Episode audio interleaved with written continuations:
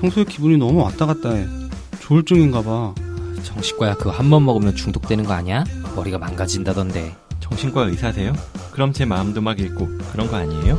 정신과? 아니, 마음만 굳게 먹으면 되는 걸 무슨 치료를 받는다. 네가 의지가 약해서 그래. 정신과 의사들이 보여주는 정신과의 속살. 어디서도 듣지 못했던 정신과의 속사정 이야기. 내부자들. 지금 바로 시작합니다.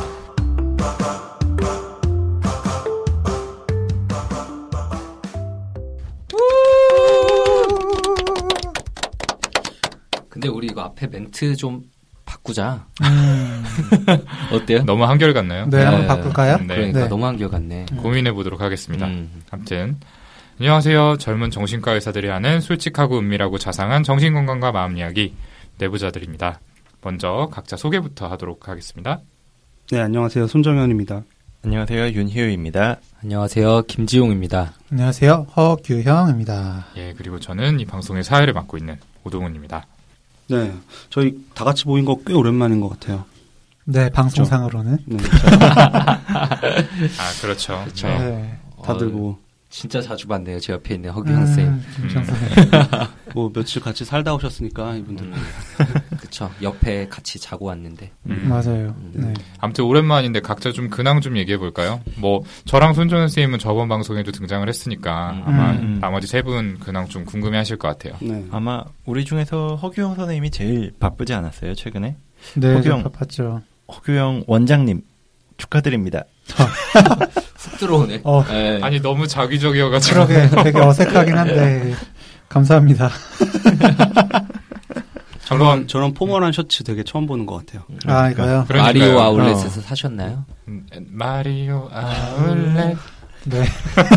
일부러 병원을 그 옆에다 오픈했다는 소문이 있던데. 못 살려고. 어. 아니 그러니까요. 지금 아, 저는 김정 좀- 선생님이나 오동 선생님처럼 그렇게 옷을 사는 걸 즐기지 않습니다. 근데 지금 셔츠는 듀뽕이지만은 이제 음. 점점 고급 명품 셔츠로 바꿔. 그러니까요. 바뀌어갈 것 평소에. 입고 다니는 옷하고 약간 이미 되게 좀 업그레이드 됐잖아요. 약간 좀 비단 느낌 아니에요? 진짜로 비단. 아니 보자마자 비난하더니 방송에서까지. 그러니까 오자마자 거슬려가지고 아. 한마디 했는데 한마디 하세요. 네? 뭘요? 그냥 대본에 있는. 홍보 문구 어. 아, 읽으시라고요. 홍보 문구요? 네. 제 가산 디지털 단지에 개원을 하게 되는데요. 네. 광화문에만 숲이 필요한 게 아닙니다. 가산에도 숲이 필요합니다. 어떻게 어, 되게 어떻게 얘기가. 정리를 할지 모르겠다. 네. 김지영 선생님이랑 같이 이제 숲 관련해서 이렇게 네, 네. 음, 네, 하게 됐어요. 번창하시길 바랄게요. 네. 박수 한번 칠까요? 감사합니다. 우리 소개할 땐 박수 안 쳤던 것 같은데 음, 차이가 나네. 맞아. 아, 네. 아, 너무 어색해서 어떻게 정리를 할까 음. 고민하다 박수 친 걸 거예요. 근데 그러고 보니까 여기 중에서 이제 저를 제외한 나머지 네 분이 음. 원장님의 타이틀을 달게 되셨는데 정말 박탈감이 장난 아니네요. 요즘 진짜 정신과가 대개업 시대여가지고. 네. 네, 음. 그렇더라고요. 네, 여기저기 다 생기고 있어서. 네. 그렇죠. 근데 저희 뭐 개업도 개업인데 저희 소개드려야 될 게 또 있어요. 음. 그 새로운 또 팟캐스트 활동을 시작한 유닛이 있잖아요. 네. 소개해 주시죠. 허희 콤비죠. 유닛이라 그러니까 되게 음. 창피한데. 음. 뭐 이미 소식 들으신 분도 있겠지만 허규영 선생님하고 저하고 유닛 활동을 시작했고요. 음. MBC와 함께하는 오직 우울증만을 주제로 이야기 나누는 팟캐스트 우울증도 괜찮아가 런칭됐으니까 많이들 들어주세요. 네. 네, 많은 관심 부탁드립니다. 네, 이렇게 저희 팟캐스트에서도 사실 조금 시도를 해보려고 했었 던 포맷인데 네. 음. 이렇게 우울증 겪으셨던 분들을 모셔서 이렇게 같이 얘기도 하고 그러거든요. 네. 음. 아, 그래요? 네. 오, 안 실제로 뭐 몰랐어요. 본인의 치료 나도. 경험도 들어보고 네. 아, 네. 아. 저도 많이 배우는 시간이었습니다. 음. 아직은 화제가 되고 있진 않죠. 네, 전혀. 어, 근데 굉장히 진짜 새롭고 음. 좋네요. 저희도 해보고 싶었던 진짜 네, 포맷인데. 허휘 콤비라고 해서 그런지 그래서 제 아는 친구가 이제 희규 희규 콤비라고 하라고 혹시 그분 아니에요? 맞아요. 부자 부자 이거. 갑자기 네. 성함은 떠오르지 용이. 않는데. 좋은 걸허 서용. 선생님, 아, 네. 희규 희규 괜찮지 않나요? 희규 희규 콤비. 귀엽긴 하네요. 맘대로 하세요. 네, 뭐 이것도 번창하시길 바랄게요. 네. 아무튼 그리고 저희가 음. 지난번에 그 분노를 주제로 박찬현 선생님 모시고 방송을 했는데 네. 음. 사실 그게 좀 behind story가 있잖아요. 음. 맞아요. 예. 그 전주에 저희가 저희 다섯 명 완전체로 모여서 그 분노 같은 주제로 방송 녹음을 하고 그게 조금 부족할까 싶어서 free talk 녹음도 했었는데 네. 다 망했죠. 둘 다.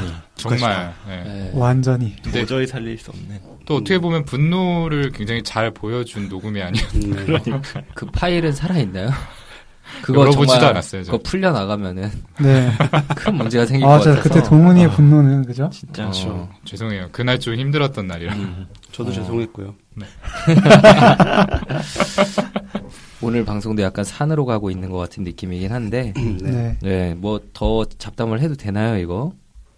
우리 한 가지 얘기만 더 하죠. 뭐 음, 네. 네. 박철인 선생님 얘기라고 대본에 적혀 있는데 이거는 딱히 궁금해하실 분이 없는 것 같아가지고 음. 넘어가죠. 예, 음. 넘어가고요. 네. 박찬현 선생님 죄송해요. 예.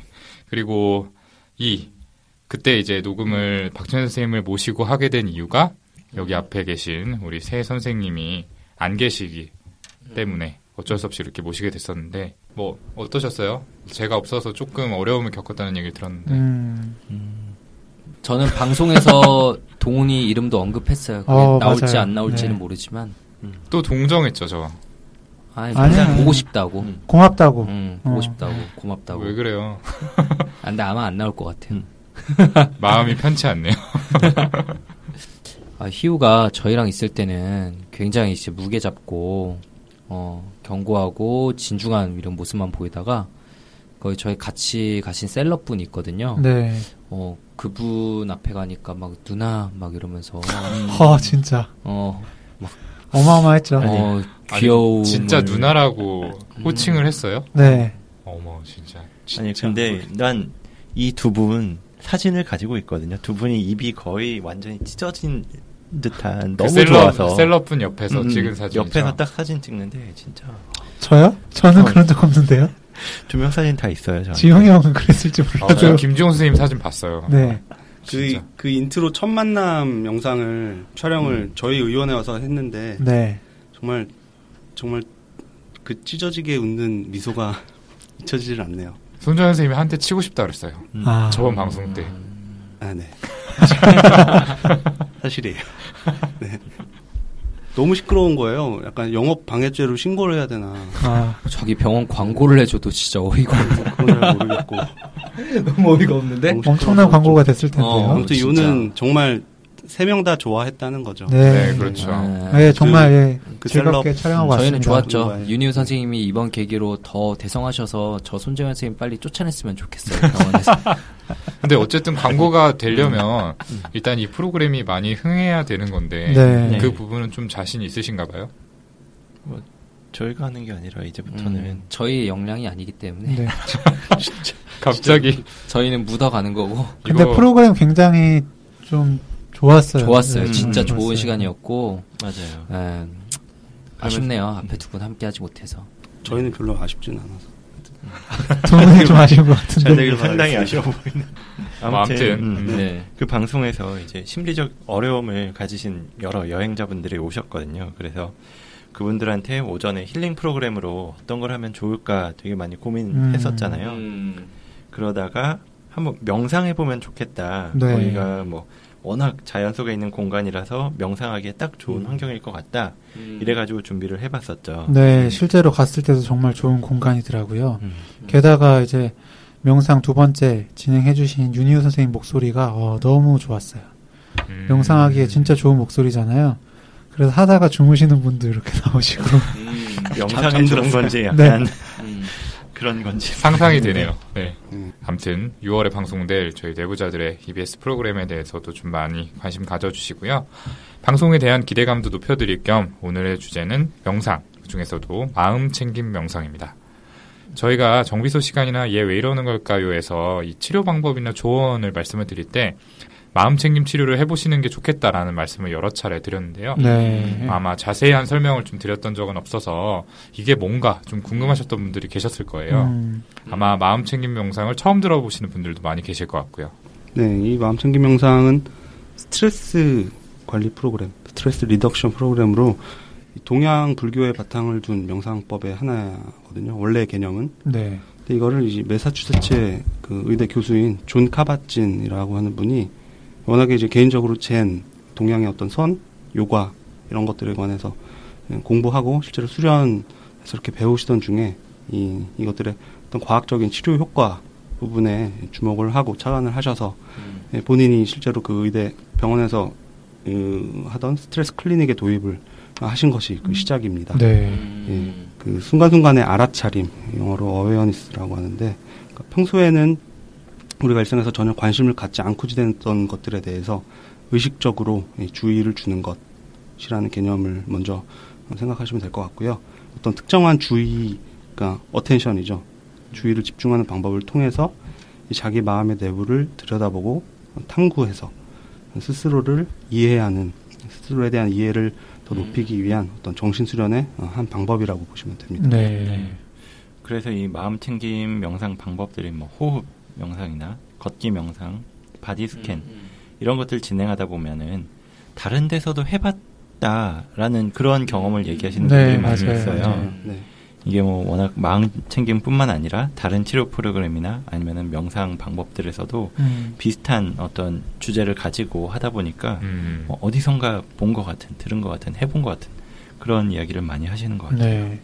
그 아까 손정현 선생님이 마음 챙김이 순간순간의 알아차림이라고 얘기를 해주셨는데 진료실에서 얘기를 듣다 보면 아 지난주에는 어떻게 지내셨어요? 이럴 때 아, 아무 이유 없이 갑자기 우울해졌다.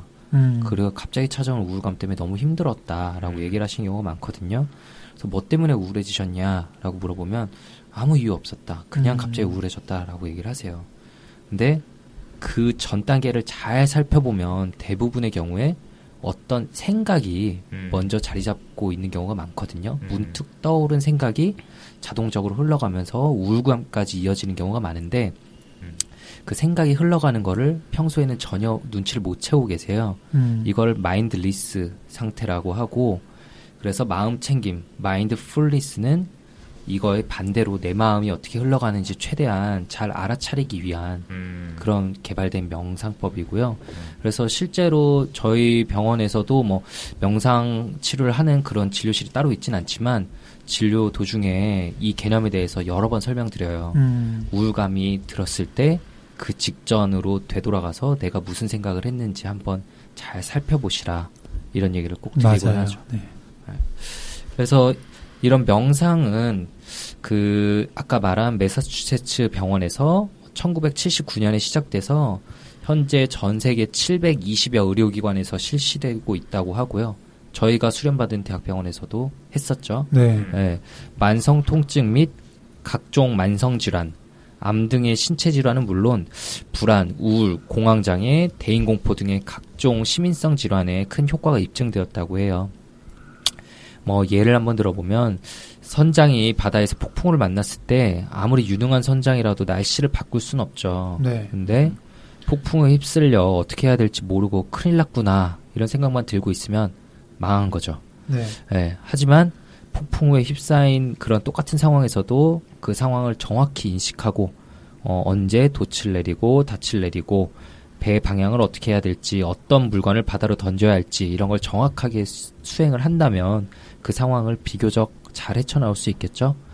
예, 이와 마찬가지로 나을 수 없을 것 같은 아무리 심한 병에 걸려 있는 상황에서도 그 상황을 잘 알고 받아들인다면 대체 대처해 나갈 수 있는 힘을 얻을 수 있다. 이게 명상의 좀 개념입니다. 네. 그리고 음. 스트레스가 막 너무 심하고 막 하는 일마다 되지 않을 때 그러니까 내 인생을 내가 통제할 수 있는 게 하나도 없구나라고 느낄 때 무력감이 생기고 또 우울하고 불안하고 그럴 수 있거든요. 이런 스스로 통제할 수 없다고 느낄 때 생기는 이 불안감은 어, 내 의지랑은 상관없이 일어나기도 해요. 예를 들어서 어, 일을 보러 가야 되는데 갑자기 차가 고장 나서 막 움직이지 않는다거나 은행에서 급하게 업무를 봐야 되는데 앞에 사람이 너무 많아서 뭐 그럴 때 이런 건 나와는 전혀 관계없는 상황이잖아요. 음. 그런데도 내가 통제할 수 없다고 느낄 수 있는 그런 상황이죠.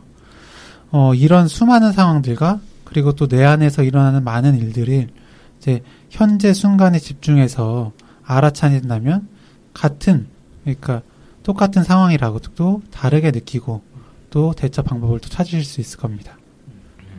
네. 지금 통제에 대한 이야기를 하셨는데, 어, 지금의 상황이 너무 힘들고, 때론 너무 고통스럽고, 아프다. 이렇게 느껴져도 살아있는 순간 모두가 그렇게 문제가 되는 거는 아니잖아요. 네. 그 안에는 고통뿐만 아니라 기쁨도 있고, 절망 외에 희망도 있고, 증오가 아닌 사랑도 있고, 불안정이 아닌 평화로움도 있다. 이 사실을 깨닫고 그거를 찾아야 한다는 거죠. 네. 그래서 이 마음 챙김 명상을 꾸준히 하면 자신의 몸과 마음의 관계나 아니면 자기가 가지고 있던 문제들에 대한 다른 시각을 가질 수 있게 된다고 합니다. 뭐 신체적인 증상이 줄어들고 뭐 자신감과 낙천성, 자기 주장 같은 게 높아질 수 있다고 이야기하고요. 자신의 한계나 장애를 받아들이는 것 그것도 훨씬 더 잘할 수가 있고 그러면서 인내심도 강해진다고 해요. 그래서 과거에는 내가 통제할 수 없었던 어떤 심각한 스트레스 상황에서도 스스로를 통제할 수 있는 그런 능력을 가질 수 있게 되고요. 거의 만능이죠. 그렇죠. 짱이네. 네. 근데 이게 뭐 쉽지는 않죠. 네. 쉽지는 않아요. 그래서 정말 누- 쉽지 않아요. 음. 네. 누구나 이 마음 챙김 능력은 가지고 있긴 한데 중요한 거는 이 현재 순간에 주의를 집중하는 능력을 향상시키는 거라고요. 음. 그게 안 되면은 음. 이걸 할 수가 없고요. 사람들은 자신의 내부와 외부에서 일어나는 일들에 대해서 무의식적이고 또 자동적인 반응으로 엄청난 에너지를 낭비하고 있다고 하거든요. 이 마음 챙김 능력을 기른다는 건 그런 여러 곳으로 분산되는 에너지를 한 곳으로 모아서 활용하는 방법을 터득하는 것이라고 하고요. 음. 그래서 스트레스가 심하거나 어, 무력감을 느끼는 상황에서 이 모아진 에너지를 가지고 음. 문제를 해결하는 데 사용할 수 있다. 음. 네. 라고 말은 하는데 그게 쉽진 않죠. 음. 네. 이게 조금 추상적인 얘기라 예시를 들어드리면은 조금 더 이해가 잘 되실 것 같아요. 이 존 카밧진 교수가 쓴 책에 나온 예시인데요. 어, 약간 번역투라서 오글거리기는 하는데, 네. 예, 한번 좀 말씀을 드려볼게요. 40년간 큰 회사를 운영하던 남자가 있었어요. 네. 이 남자는 하루도 쉬지 않고 매일 즐겁게 일하던 중에 이 심장 질환을 진단받게 되고 이로 인해서 스트레스를 받고 우울증 상태에서 스트레스 클리닉을 방문하게 됩니다. 처음에 내원했을 때 이 남자는 무엇을 해야 할지 모르겠어요. 나의 인생은 끝났어요. 더 이상 살 의미도 없고 어떤 것에서도 즐거움을 느낄 수 없어요. 아내와 아이들조차 저에게 의미가 없죠. 라고 이야기하였습니다. 8주의 스트레스 클리닉 이후에 이 남자는 사업에 몰두하고 있는 동안 나의 인생은 서서히 망가졌어요. 어, 왜 웃어요? 외화 외화 더빙 아, 약간 그런 느낌을 하고 있잖아요. 얼마나 우리가 참고 어, 있었는데 근데 잘한다. 자기가 웃으면 어떡해. 계속 해주세요. 8주가 지나면 어떻게 했다고요? 다시 할게요. 네. 8주의 스트레스 클리닉을 마친 이후에 이 남자는 사업에 몰두하고 있는 동안 나의 인생은 서서히 망가져갔고 죽음에 가까이 다가가는 것도 모른 채 사업이 제 인생을 파멸시켜갔어요. 자식들이 자라는 동안 사랑한다는 말 한마디도 한 적이 없었지만 내가 살아갈 시간이 아직 있으니 이제부터는 새롭게 시작할 거예요. 나는 삶에 대해 희망을 갖고 매우 열정적으로 살아갈 생각이며 나의 사업을 정리해야겠다는 생각을 처음으로 하게 되었어요. 라고 이야기하였습니다. 처음 왔을 때나 8주가 지났을 때 이 심장 질환을 가지고 있다는 점이나 인생에 여러 가지 기타 문제가 있다는 점은 변한 게 없었지만 삶에 대해서 굉장히 열정적인 태도로 바뀌었고 자기 자신을 심장병 환자로만 보던 좁은 시각에서 좀 더 총체적으로 자신을 볼 수 있게 되었습니다. 네. 그 사실 본인의 상태를 안다는 거는 어, 정말 말은 쉽지만 쉽지 않은 일이에요. 네, 뭐 즐겁거나 즐겁지 않거나 생각하는 대로 되거나 되지 않거나 상황을 통제할 수 있다고 느껴지거나 통제할 수 없다고 느껴지거나 이런 모든 상황에서 자신의 삶을 있는 그대로 직면하고 그대로 받아들이는 것이 필요하다고 합니다.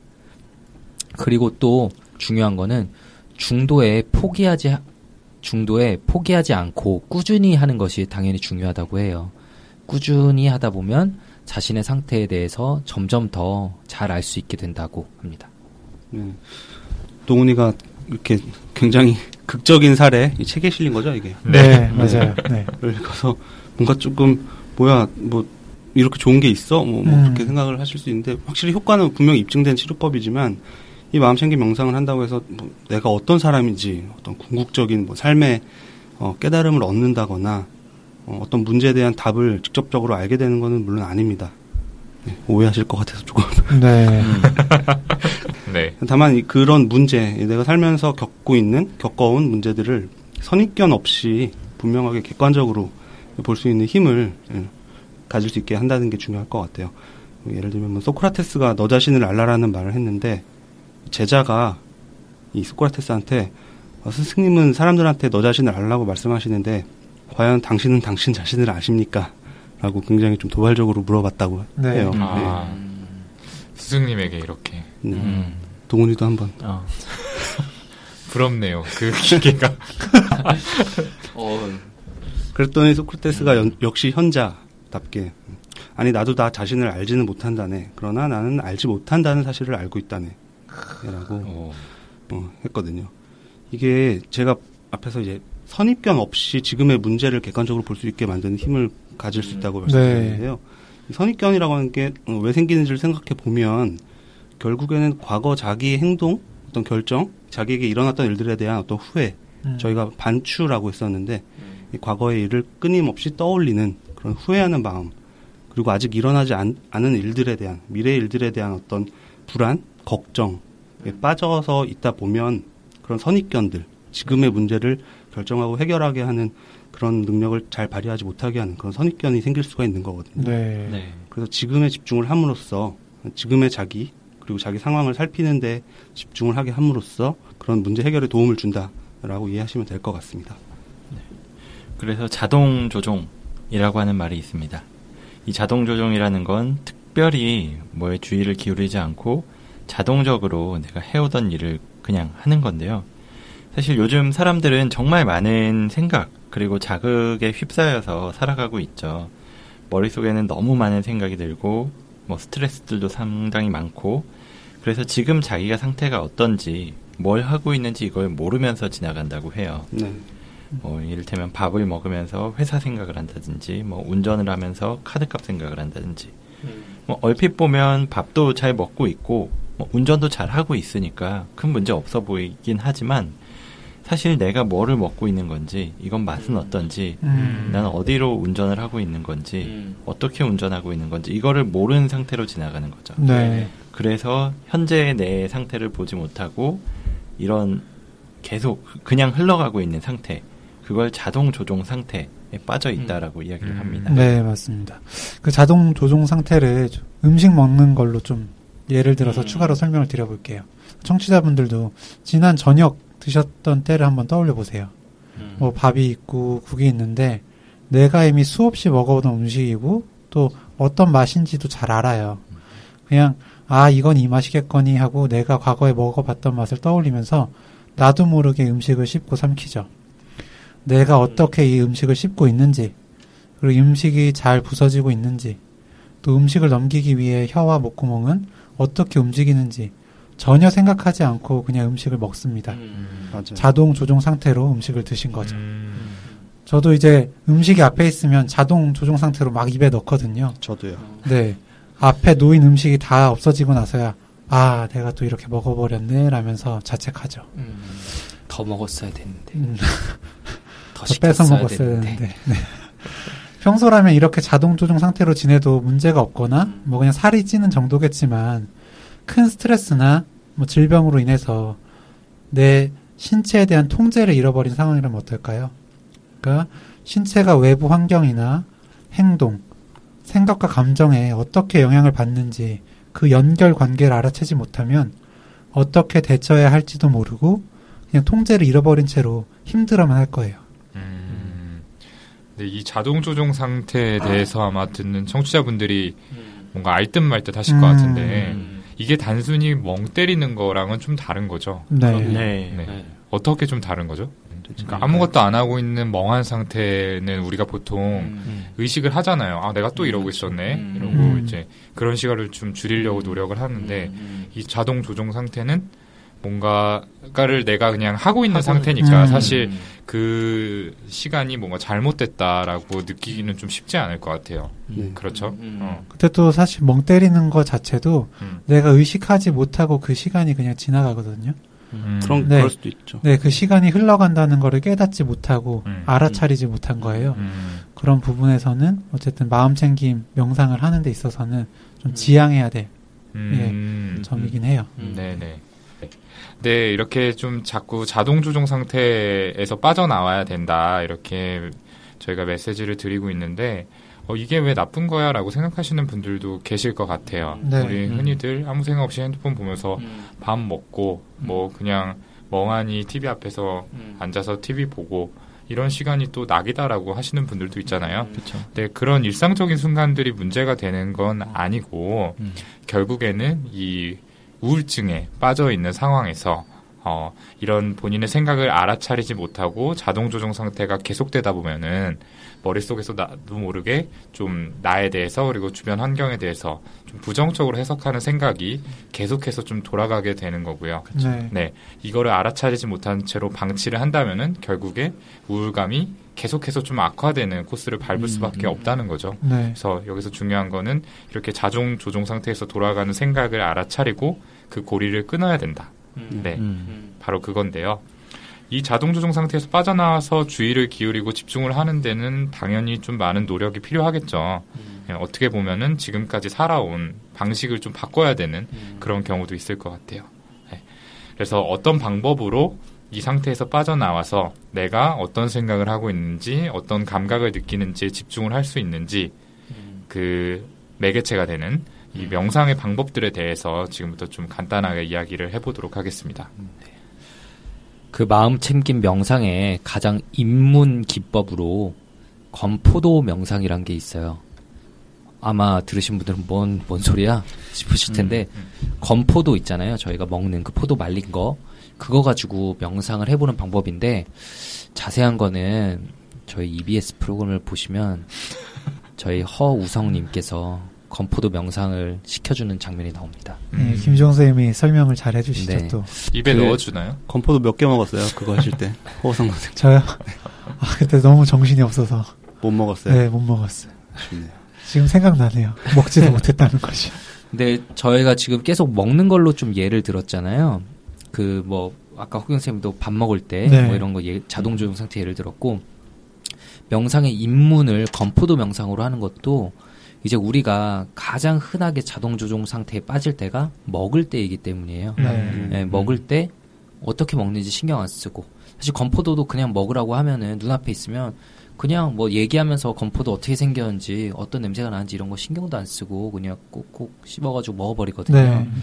그래서 건포도 명상 때는 건포도를 마치 생전에 태어나서 처음 알게 된 것처럼 처음 본 것처럼 이렇게 신기하게 쳐다보고 냄새도 맡아보고 가까이에서 햇볕에도 비춰보고 어, 손으로도 이렇게 오물조물 해보고 이렇게 한 다음에 감각에 최대한 집중하는 거. 그래서 입에 넣은 다음에도 혀로 굴려보고 씹어보고 목으로 넘기는 그 촉감들도 다 이런 것들에 집중해 보는 명상이에요. 이걸 한번 해보면은 다들 아 내가 기존에는 정말 아무 생각 없이 자동 조종 상태로 식사를 하고 있었구나 이걸 네. 깨달을 수 있거든요. 그리고 먹는 거에 대한 나의 충동이 얼마나 강한지도 느낄 수 있어요. 그 명상 한창 진행하고 있는 도중에 나도 모르게 쑥쑥 먹어버리시는 경우들도 음. 꽤 있거든요. 그걸 알게 되면서 아 먹는 충동도 조절할 수 있는 거였구나. 내가 하는 일에만 의식을 집중하면 욕망을 조절할 수 있구나 하는 것을 배울 수 있다고 합니다. 저희도 해보면서 참 신기했던 명상인데요. 그 명상이 정말 특별한 거나 신비한 게 아니라 여기 눈앞에 있는 정말 건포도라는 사소한 음. 것 가지고도 음. 할수 있는 거라는 걸 배울 수 있고요. 음. 그 다음 기초적인 명상은 호흡 명상이라는 게 있어요. 이 호흡은 우리가 태어날 때부터 죽을 때까지 멈추질 않는 것이죠. 네. 호흡이 멈추게 되면 결국 죽게 되니까. 그렇죠. 그런데 우리 사람들은 대부분 시간 동안 이 숨을 쉬고 있다는 사실 자체를 인식하지 못한 채 그냥 숨을 쉬잖아요. 근데 우리가 화났을 때, 아니면 놀랐을 때, 기분이 좋을 때, 아니면 밥을 먹고 쉴 때, 이 호흡은 각각 달라요. 그리고 어떨 땐 규칙적이지만 또 불규칙적이기도 하고요. 근데 우리가 명상을 하지 않는 한 이 호흡은 자동적으로 계속 일어나고 있는 현상인데요. 호흡에 만약에 집중을 하면서 지금 여기에서 내가 숨을 쉬는 그걸 계속 느낀다면 이 지금 여기라는 순간에 집중을 할 수 있게 됩니다. 뭐 숨을 깊게 쉬거나 뭐 천천히 쉬거나 이렇게 할 필요는 없고요. 그냥 평상시에 숨 쉬는 것 자체를 그냥 지금 내 마음 상태에서 숨을 어떻게 쉬고 있나 이거 자체를 느끼고 받아들이면서 이 자신의 신체에 대한 어떤 감각들도 느끼고 또 이완도 할 수 있고 그렇게 되는 명상법이고요. 네. 그리고 정좌 명상이라는 것도 있어요. 뭐 사실 앉아 있는 것도 저희도 여기 앉으면서 그냥 앉아야지 뭐 생각 안 하고 그냥 앉았는데 어 앉아서 호흡에 집중하면서 지금 여기 그 순간에 집중하는 건 어떻게 호흡 명상이랑 비슷해요. 근데 정좌 명상 할 때는 이제 등이랑 목이랑 허리는 이제 꼿꼿하게 펴고 어깨에 힘은 빼고 손은 편안하게 놓은 상태에서 이제 호흡이나 다른 흘러가는 생각들 여러 감각들에 집중한다는 점이 좀 다른데요. 한 자세를 일정하게 계속 유지하고 있으면 좀 움직이고 싶고 뭔가 좀 불편하고 그런 어쨌든 불편감이 생기잖아요. 근데 그 불편감이 느껴진다는 것을 알고 받아들이는 겁니다. 이런 뭐 등이나 어깨에 느껴지는 불편감이 없애야 하는 것이 아니라 집중과 알아차림을 잘 할 수 있게 해주는 도구가 되는 거죠. 그래서 불편감에 대한 나의 반응을 집중해서 관찰하게 되면 그 자체로 평정을 찾을 수도 있고, 어, 이런 경험을 통해서 나중에 스트레스 상황에서 그 스트레스에 직면하는 데 도움을 받을 수도 있습니다. 네. 그리고 이 body scan이라고 하는 명상이 있는데요. 이 신체에 대한 있는 그대로 바라보는 경험에 주의를 두는 명상입니다. 이 영어라서 앞에 네. 거랑 다르게 좀 생소하게 느껴지실 수 있을 것 같은데 이것도 이 불교에서 이 관이라고 해서 바라볼 관이라고 해서 원래 있던 명상 개념을 가져온 거라고 하더라고요. 그래서 이제 내 몸을 있는 그대로 바라보면서 평소에 내 몸을 볼 때는 아 나는 뭐 아랫배가 나와서 불만이야. 뭐 나는 등이 너무 굽었어. 어, 나는 이마가 너무 벗겨졌어. 다 제 얘기인데요. 그런, 그런 내 몸을 바라볼 때 자동적으로 판단하고 또 불만, 부정적인 감정을 느끼게 되는 그런 생각들이 있을 거예요. 뭐 저만 그런 거 아닐 거고요. 네. 네. 근데 그것들을 이 판단하지 않고 있는 그대로 어, 바라보이는 대로 신체를 관찰하는 명상입니다. 그래서 이제까지 내 신체나 자기 자신에 대해서 생각하고 있던 그런 대체로는 부정적인 관점들이 어, 많이 달라지는 경험을 할 수가 있는 명상입니다. 네. 저도 이제 손정현 선생님의 신체를 관찰할 때 판단하지 않고 바라보는 연습을 하도록 하겠습니다. 네. 바라보지 말아주실래요? 아무튼 이렇게 건포도 명상, 호흡 명상, 정좌 명상, body scan까지 저희가 집중해서 할 수 있는 명상의 방법들에 대해서 말씀을 드렸는데 아마 들으면서 느끼셨겠지만 이게 뭐 특별한 것들이 아니라 어떤 상황에서도 내가 지금 여기 이 순간에 집중해서 어떤 생각이 흘러가고 있는지 어떤 느낌이 드는지 알아차린다면은 그걸 마음 챙김 명상이라고 할 수 있는 겁니다. 그러니까 그 매개체가 되는 것들에 따라서 네. 그냥 네. 이름을 붙인 거고요. 어, 요가 명상이나 걷기 명상처럼 뭐 요가 동작이나 걷는 동작이 이런 알아차림의 매개체가 된다면 어, 그런 것들도 마음 챙김 명상이 될 수 있겠죠. 네. 네. 그런데 이런 명상을 하면서 어떻게 해야 되는지 또 내가 어떤 자세로 명상을 해야 더 도움이 될 수 있는지 이런 것들이 좀 궁금하실 수 있을 것 같아요. 이 마음 챙김 수련을 할 때 기본 태도로 이 존 카바친 교수가 이야기를 한 거는 총 일곱 가지인데요. 이 비판단, 인내심, 초심, 신뢰, 애쓰지 않음, 수용, 놓아주기 이렇게 일곱 가지입니다. 이 중에서 맨 첫 번째 나오는 비판단이라는 게 네. 정말 핵심인데요. 네, 그렇죠. 제일 중요하죠. 네. 음, 말 그대로 판단을 하지 않는다라는 음. 겁니다. 뭐 이를테면 제가 호흡 명상을 설명을 했었는데 음. 이 호흡 명상을 하면서 호흡에 집중을 하는데 이 집중이 잘 안 돼요. 사실 처음 하면 그런 상황에서 아 내가 집중을 못했네, 내가 잘못했다 이렇게 생각을 하는 게 아니라 음. 아 내가 집중이 잘 안 되는구나 라고만 알아차리고 음. 돌아오면 돼요. 그러면서 내가 뭐 잘했다, 잘못했다, 아니면 숨이 너무 빠르다, 느리다, 집중 잘했다, 못했다 이거를 판단하지 않는 그 태도가 중요하다라고 이야기를 합니다. 네, 이거 사실 진료 볼 때도 또 이 개념 음, 자주 얘기하게. 되는데, 네. 어, 보통 안 좋은 생각, 벌써 여기 판단이 들어가 있죠. 음. 어떤 생각들이 떠오르면은 아 내가 또 이 생각이 드는구나 빨리 이걸 없애야 돼 없애야 돼라고 음. 생각 막 음. 노력을 하시면서 그런다고 생각이 없어지지 않거든요. 더 그렇죠. 강하게 계속 음. 커지면서 우울감으로 이어지는 경우도 많은데 그렇죠. 그럴 때 그냥 비판단적으로 지켜보시라고 해요. 음. 예를 들어 누가 나에게 좀 안 좋은 눈초리를 보내는 것 같다, 내 욕을 하는 것 같다 그러면 아 그냥 또 내가 이런 기분을 지금 느끼고 있구나. 네, 음. 딱이 정도로만. 음, 맞아요. 음, 네, 맞습니다.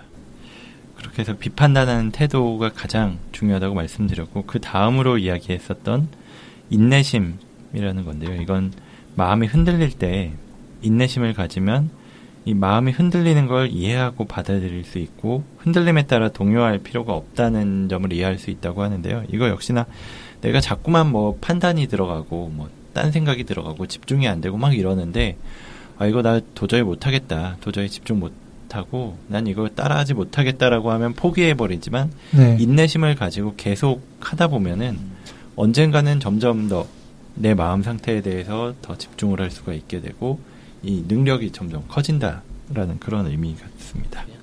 네, 세 번째는 초심인데요.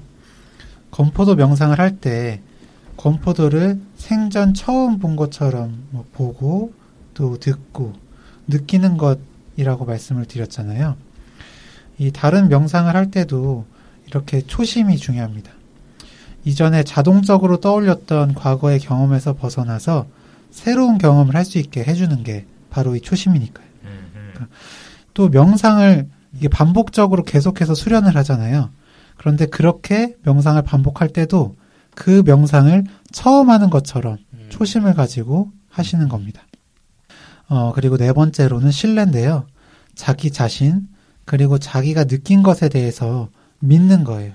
그러니까 명상의 기본은 자신이 될 것, 그러니까 자기 자신이 될 것, 그리고 자기 자신이 된다는 게 어떤 의미를 갖는지를 이해하는 것인데, 뭐 저 사람은 잘하니까 아 저 사람 생각하는 게 맞구나 라면서 그렇게 따라하지 않고 그냥 내가 생각하고 느낀 그대로를 믿고 신뢰하는 그 자세를 가지고 명상을 하는 겁니다. 예, 다섯 번째는 애쓰지 않음이라는 원칙입니다. 어, 우리가 보통 일상생활에서 하는 모든 활동들은 어, 뭔가 뭘 얻거나 뭘 하거나 뭐 어디로 가거나 그 목적을 가지고 행동을 하죠. 네, 이 명상에서는 뭔가 되려고 뭔가 변화하려고 애쓰지 않고 내가 나다워지는 것 그 자체가 목적인데요. 목적을 가지지 마라 애쓰지 말라고 하면서 나다워지는 게 목적이다. 혼동이 되실 수 있을 것 같아요.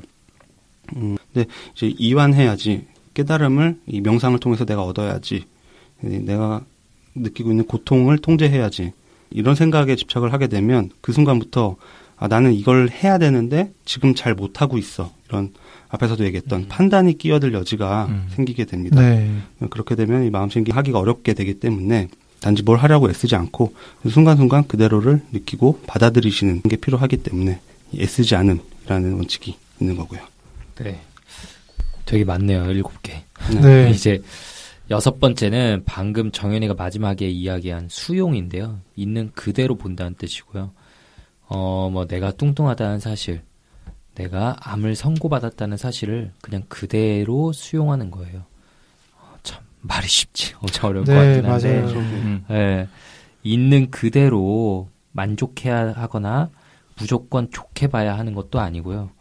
그냥 그 자체를 그대로 보고 그럼으로써 적절하게 대응할 수 있는 힘을 얻게 된다고 합니다.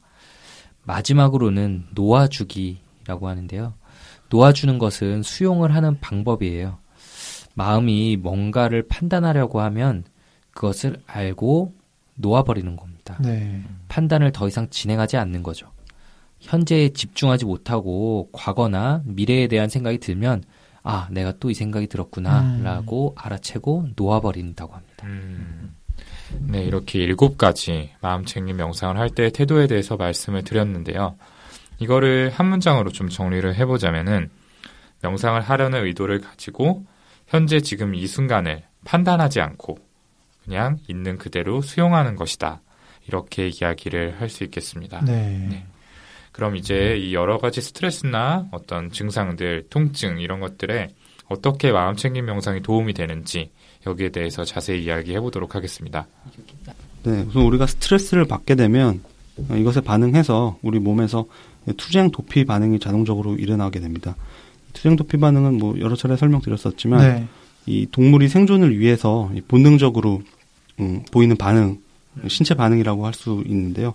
이 교감신경이 활성화되면서 뭐 혈압도 올라가고 심장이 빨리 뛰고 뭐 소화는 안 되고 뭐 근력은 더 이제 세지고 네. 이런 이런 변화가 일어나게 되는데 이런 긴장 상태가 원하지 않는 그리고 필요하지 않은 상태에서 계속해서 일어나는 게 이제 긴장 불안 증상이라고 볼 수가 있는데 이것들이 제대로 해소되지 못하면 뭐 두통이나 불면 같은 다른 증상들로도 이- 이어질 수가 있는 거죠. 그래서 이 스트레스와 긴장 상태를 본인이 이 알아차려서 이걸 해소하기 위해서 뭐 취미생활 하거나 운동하거나 그런 식으로 건강하게 풀 수도 있겠지만 근데 많은 경우에 내가 지금 그리고 뭐 요즘 긴장에 있다는 사실 자체를 알아채지 못한 채로 무시하고 계속 그 증상을 겪으면서 지내거나 아니면 술이나 뭐 커피, 뭐 음식, 그러니까 폭식 같은 것들로 건강하지 못하게 해결하는 경우도 많죠. 네. 오히려 그 스트레스의 원인이었던 일, 뭐 업무에 더 매달리면서 잊으려고 하시기도 하고요. 뭐 일 중독, 뭐 번아웃 네. 저희가 뭐 음. 소개드렸었죠. 네. 그래서 이렇게 뭐 술이나 커피, 뭐 일 이런 부적응적인 건강하지 못한 방법으로 문제를 해결하려는 상태가 지속되고 반복되다 보면 그 자체에 중독이 되고 어, 2차적인 문제가 생길 수 있는 겁니다. 그래서 이 마음 챙김 영상은 먼저 스트레스를 받을 때마다 앞서 얘기했던 이 본능적으로 생기게 되는 투쟁 도피 반응이 일어나는 것을 막아줄 수가 있어요. 자동적으로 이 스트레스에 반응하고 과도하게 이 각성, 긴장 그리고 여러 가지 신체 반응들이 일어나기 전에 네. 내가 이런 상황에 있구나, 스트레스 상황으로 들어가는구나를 음, 지금 나의 상태를 알아차리게 되면 그런 단순한 자동적인 반응이 아닌 어떤 대응을 할 수가 있게 되는 거죠. 음, 맞아요. 근데 그 찰나의 순간에 그걸 알아차리기는 정말 어렵죠. 네. 네, 그렇죠. 항상 마음 챙김을 하고 있어야 되잖아요. 그러니까 그렇죠. 진짜 뭐 마음 챙김 영상에 뭐 달인 뭐 이 정도 되면은 그게 가능하시겠지만 네. 근데 꼭 그 순간에 알아차리지 않더라도 이 투쟁 도피 반응으로 인해서 몸이 긴장되기 시작했을 때 아니면 어느 정도 긴장됐을 때라도 그때 긴장되었다는 걸 알아차리기만 해도 그 다음엔 부적절하게 대처하던 과거에서 벗어날 수 있다고 합니다. 네. 뭐 분노나 아니면 슬픔, 공포 이런 감정을 느끼지 않는 거는 불가능하지만 이런 감정들을 막 억지로 억압하지 않고 그냥 있는 그대로 보면서 아 내가 또 긴장하고 있구나 이런 신체 반응이 일어나고 있구나 이거를 보면서 그 스트레스를 알고 적절하게 대응해 나갈 수 있게 되는 겁니다. 네. 감정이 없어지는 건 아니지만 음. 그게 반복 증폭되면서 만성화되는 걸 막아줄 수 있다는 음. 말씀이시죠. 네. 음. 네. 스트레스에 어떻게 마음 챙김이 도움이 될 수 있는지를 얘기해 봤는데요. 음. 통증에는 마음 챙김이 어떻게 도움이 되는지에 대해서도 말씀을 드릴게요. 뭐 저희가 보통 얘기를 할 때, 어, 나 감기 걸렸어. 뭐, 나 열이 있어. 라고 이야기 하잖아요. 네. 그러니까 자동적으로 이렇게 증상을, 어, 얘기를 하는데, 어떻게 보면, 어, 정확한 표현은 아닌 거예요. 그러니까 나는 감기 상태에 있어 라고 느끼고 표현하는 것이 어떻게 보면 더 정확한 거죠. 나 자체가 감기 들었어 라고 얘기하면서 그 과정에서 마음이 고통을 또 만들어낼 수가 있는 거거든요. 이렇게 순간 경험하는 이 통증들도 어쨌든 순간 경험한 하나의 과정인 걸 알고 받아들이면 통증을 느끼면서도 좀 역설적이지만 그 순간 평온함을 느끼고 또 아픔을 느끼는 정도도 다르게 느낄 수 있다고 합니다. 또 이 존 카바찐 교수님은 그런 과정을 이번 아픔 때 겪지 못했다면 다음에 아플 때 한 번 더 그 과정을 해보려고 노력해보라고 하셨어요. 정말 쉽지 않을 것 같은데요. 음. 어, 이런 급성 통증보다는 만성 통증에서는 훨씬 더 적용해 볼 만한 것 같아요. 음. 만성 통증은 사람을 무력하게 만들고 삶에 대한 통제력을 잃었다고 생각하게 만들잖아요. 막 네. 불안하고 우울하게 만들기도 하고요. 그렇죠. 네. 이 만성 통증에서 회피하려고 하거나 또 다른 곳으로 막 주의를 분산시키려 억지로 막 하는 게 아니라 오히려 그 통증 자체에 집중함으로써 통증을 가지고 있으면서도 느낄 수 있는 기쁨이나 즐거움들이 있는 거거든요. 음. 또 그걸 가지고 있으면서도 할 수 있는 생활들이 있는 거고요. 그런 부분에선 마음 챙김이 정말 도움이 될 것 같습니다. 네. 이 신체적 통증뿐만 아니라 정서적인 통증에서도 마찬가지인데요. 분노라는 감정이 들었을 때 그 감정에 휩싸여서 상처를 주는 말과 행동을 한다면 고통이 더 심해질 수밖에 없겠죠. 네. 마음 챙김은 이때 그냥 그 분노를 바라보고 어떻게 해야 할지 모르겠다라는 생각을 알아차리게 도와줍니다. 네. 일이 잘 풀렸으면 하고 바라는 것도 아니고 상대방이 바뀌기를 기대하는 것도 아니고요. 그냥 그 감정을 바라보는 것만으로도 평온을 찾고 좋아질 수 있는 실마리를 찾을 수 있습니다. 그리고 또 정서적인 통증을 집중해서 자세히 살펴보면 그것들이 어디에서 왔고 또 어떻게 통제할 수 있는지도 알 수 있게 되죠. 음. 근데 이 신체적 통증이든 정서적 통증이든 사실 이게 말이 쉽지 네. 이거 적용하는 과정은 조금 어려울 거예요. 음. 그래서 이제 아까 카바친 교수 얘기도 그런 맥락에서 음. 좀 많은 연습이 필요하다라는 의미로 받아들여야겠죠. 네. 그렇죠. 네, 그리고 또 불면 스트레스 때문에 불면을 호소하시는 분들이 진짜 많은데요. 네. 불면도 마음 챙김을 통해 다룰 수 있다고 해요. 이미 깨어 있음을 깨닫고 받아들이는 것이 시작이라고 하는데요. 아, 어렵네요. 네. 근데 보통 이제 못 잘 때 그 마음을 잘 살펴보면 불안 때문에 못 주무시는 경우가 정말 많거든요. 음. 아, 오늘 이렇게 못 자면 내일 어떻게 하지? 지금 자야 되는데, 자야 음, 되는데. 이렇게 걱정하는 게 오히려 더 마음을 힘들게 할 뿐이에요. 내 미래는 미래에 다루도록 하고 내가 왜 지금 일어나게 됐나 단순히 살펴보는 것이 오히려 이완하는 데 도움을 주고 그러다 보면 잠에 들게 되기도 한다고 합니다. 그래서 잠들지 못하는 것을 덜 신경 쓰고 온전히 그냥 깨어 있는 순간에 집중해 보면은 오히려 불안이 낮아지고 예, 수면에 이룰 수 있게 된다고 합니다. 음, 긴장이 낮아질 테니까 네. 나도 모르는 사이에 스르륵 잠들 수도 있겠네요. 음. 음. 네, 그리고 이 사람 관계에서 생기는 스트레스도 정말 누구도 피할 수 없는 가장 흔하고 또 큰 스트레스 중에 하나일 텐데요. 이거 역시도 이 마음챙김 명상을 통해서 도움을 받을 수가 있는 게, 어, 사실은 사람 간의 스트레스는 오로지 외적인 원인 때문에, 그러니까 상대방 탓이나 상황 탓 때문만으로 생기는 게 아니고, 어떻게 보면 내 요인과 뭐 상대의 요인, 그리고 상황 요인, 어, 자신과 세상의 어떤 관계에서 발생하는 것이기 때문에, 다른 사람하고의 관계에서 문제가 발생할 때 감정에 압도되게 되면 지금 내가 어떻게 느끼고 생각하고 있는지 자각도 하지 못한 채로 너무 힘든데 뭐가 힘든지 왜 힘든지 어떤 상태 자기가 있는지 자각을 하지 못하는 것이 고통을 더 악화시키는 경우가 많이 있습니다. 네. 그래서 앞서 설명드렸던 마음 챙김의 개념을 통해서 내 마음이 어떻게 흘러왔고 지금 어떤 상태에 있고 어떻게 흘러가려고 하는지 알아차림으로써 관계에서의 스트레스도 많은 부분 도움을 받으실 수 있습니다. 네, 지금까지 이제 저희가 마음 챙김 명상이 어떤 것인지 또 네. 어떤 원칙에 의해서 시행이 되어야 되는지 이런 것들에 대해서 이야기를 했는데 워낙 좀 생소한 개념이다 보니까 음. 예, 좀 듣는 분들이 쉽게 이해하기는 어려우셨을 것 같아요. 음. 그래서 조금 여기 있는 선생님들이 직접 마음챙김을 이용해서 아마 치료를 진행해 보신 경험이 있으실 텐데 음. 각자 좀 어떤 식으로 진행을 했고 좀 어떤 결과를 얻었는지 이것들을 얘기해 주시면 좋을 것 같아요. 네. 허규영 선생님 이번에 그 EBS 저희 여행 가서 네. 거기서 건포도 명상 진행을 했었잖아요. 그랬죠. 어, 저는 진짜 좋은 경험이었거든요. 참가하신 분들도 다 굉장히 인상 깊은 발언을 해주셨고 좀 음. 어떠셨는지 경험을 얘기해 주시면 좋을 것 같아요. 아, 이번 EBS 때 어땠는지. 네. 어, 저는 방송 전이라서, 네. 뭐, 그, 저는 일단 두 분이 기억에 되게 남았었는데, 평소에도 항상 조급하고 음. 뭘 해야 된다라는 생각에 빠져 계신 음. 분이 계셨어요. 그래서 정말로 그 건포도 명상을 할 때 순서가 있잖아요. 음. 보고, 뭐, 냄새 맡고, 만져보고, 입에 넣고 음. 해야 되는데, 미리 그걸 다 하시고 저를 쳐다보고 이렇게 계시는 거예요. 음, 네. 음, 그러면서 이걸 건포도 명상 제 얘기를 하는데도 본인이 뭘 빨리빨리 해야 된다라는 그 생각에 사로잡혀 계셨던 음, 거죠.